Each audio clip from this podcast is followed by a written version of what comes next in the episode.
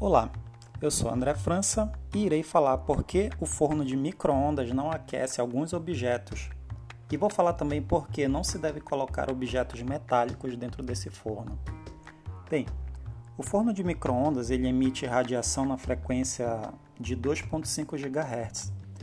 Uma característica muito interessante dessa faixa de frequência é que essa radiação ela consegue excitar de forma considerável as moléculas que são assimétricas, como a água, óleo e açúcares. Então esse eletrodoméstico ele é utilizado para aquecer apenas os alimentos. Essas moléculas elas aumentam a energia interna provocando um aumento de temperatura. O material dos pratos e dos potes que você coloca no forno, na maioria das vezes, é formado por moléculas de estrutura simétrica e por isso o aquecimento deles é muito pequeno. Mas quando colocamos o alimento em um prato para ser aquecido, esse prato também ele pode ser aquecido, mas não em função da microondas. Ele vai ser aquecido por causa do alimento que está acima dele. Então, o contato direto com o prato e o alimento vai provocar uma transferência de energia. E por que não devemos colocar objetos metálicos dentro do forno? Essa é a pergunta que fica. É, é, o motivo é, é, é bem simples.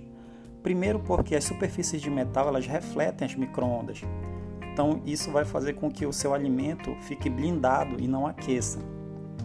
A outra razão é porque o campo elétrico presente no interior do forno pode provocar o surgimento de correntes elétricas e faíscas nos metais. E isso pode provocar, sei lá, algum pequeno incêndio. Então, obrigado por ter acompanhado até aqui.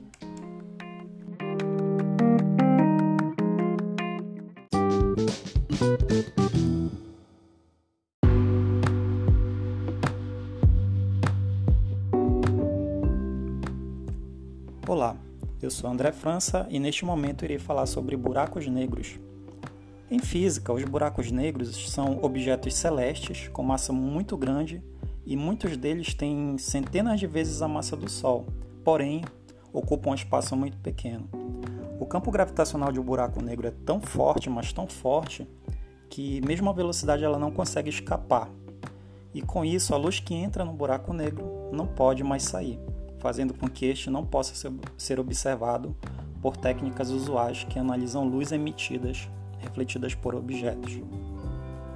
É, o que vem ser a velocidade de escape? A velocidade de escape é aquela velocidade cuja intensidade é suficiente para que um objeto possa escapar do seu campo gravitacional. A velocidade de escape na Terra é de 11,2 km por segundo, para que um objeto possa se liberar do campo gravitacional. Então, se eu pegar uma pedra e jogar para cima com essa velocidade, ela consegue escapar do campo gravitacional da Terra. E nos buracos negros, essa velocidade de escape é muito, mas muito intensa, que nem a luz pode escapar. Aí você pode se perguntar: se um buraco negro não pode ser visto, como é que ele é detectado? Bem, a observação de um buraco negro acontece de forma indireta. Como assim indireta?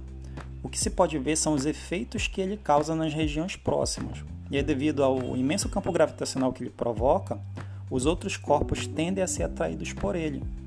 E aí, você medindo a velocidade com que os objetos se deslocam na direção, nas vizinhanças, é possível descobrir a massa dele.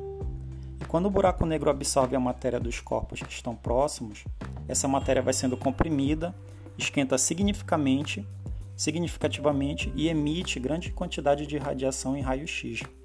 As primeiras detecções dos buracos negros foram feitas por sensores que captavam emissão de raio-x. Já foram observados fortes indícios de que existiam buracos negros muito massivos no centro de algumas galáxias. Inclusive, alguns cientistas acreditavam que existiam é, um desses buracos negros no centro da nossa galáxia, galáxia a Via Láctea.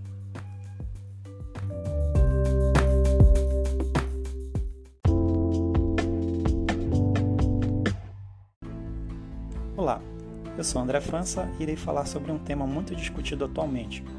A Terra é plana? Atualmente existem muitas teorias conspiratórias aí que tentam comprovar que a Terra seria plana, como um disco de vinil e tal. Só que essas evidências mostram que isso não é possível. Bem, mesmo depois de todas as contribuições dos físicos, como Isaac Newton, sobre a gravitação universal, as ideias de Kepler, as ideias de Albert Einstein sobre gravidade, muitos ainda se arriscam a dizer que a Terra não seria redonda, mas plana como um disco de vinil, que são chamados de terraplanistas. Essas pessoas defendem que a forma de esfera da Terra é uma mentira sustentada principalmente por agências como a NASA e outras como a SpaceX e tal. O motivo para essa farsa, segundo a teoria conspiratória, seria o poder financeiro e hegemônico. De acordo com essa visão, o planeta seria é, em forma de disco e coberto é, por um firmamento em forma de domo, que eles chamam de domo, né, que é uma cúpula o Sol e a Lua teriam, seriam muito menores do que imaginamos e eles fariam movimentos no espaço disponível nesse domo. Ou seja, eles não, não sairiam desse domo. A Antártica estaria nas bordas desse disco e por isso seu ter território seria extremamente vigiado e impossível de ser visitado em sua totalidade.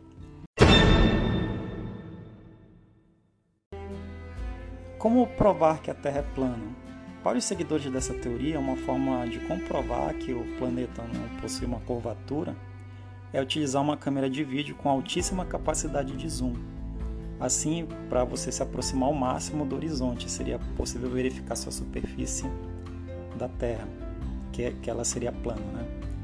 E uma outra forma de comprovar essa teoria, de acordo com os terraplanistas, é observar os rios, como o Nilo, que corre sem sofrer declives. Mas quais são as provas reais do formato da Terra. Há mais de dois mil anos, após observar o posicionamento das estrelas, os filósofos entenderam que o único formato possível para a Terra deveria ser o circular. Em 500 a.C., os gregos, além de perceberem o posicionamento diferente das estrelas quando vistas de pontos distintos da Terra, também notaram que os navios mostravam somente o mastro quando começavam a aparecer no horizonte. Essa forma, dessa forma, essa compreensão de que a Terra é redonda decorre de observações do planeta, desde tempos muito remotos.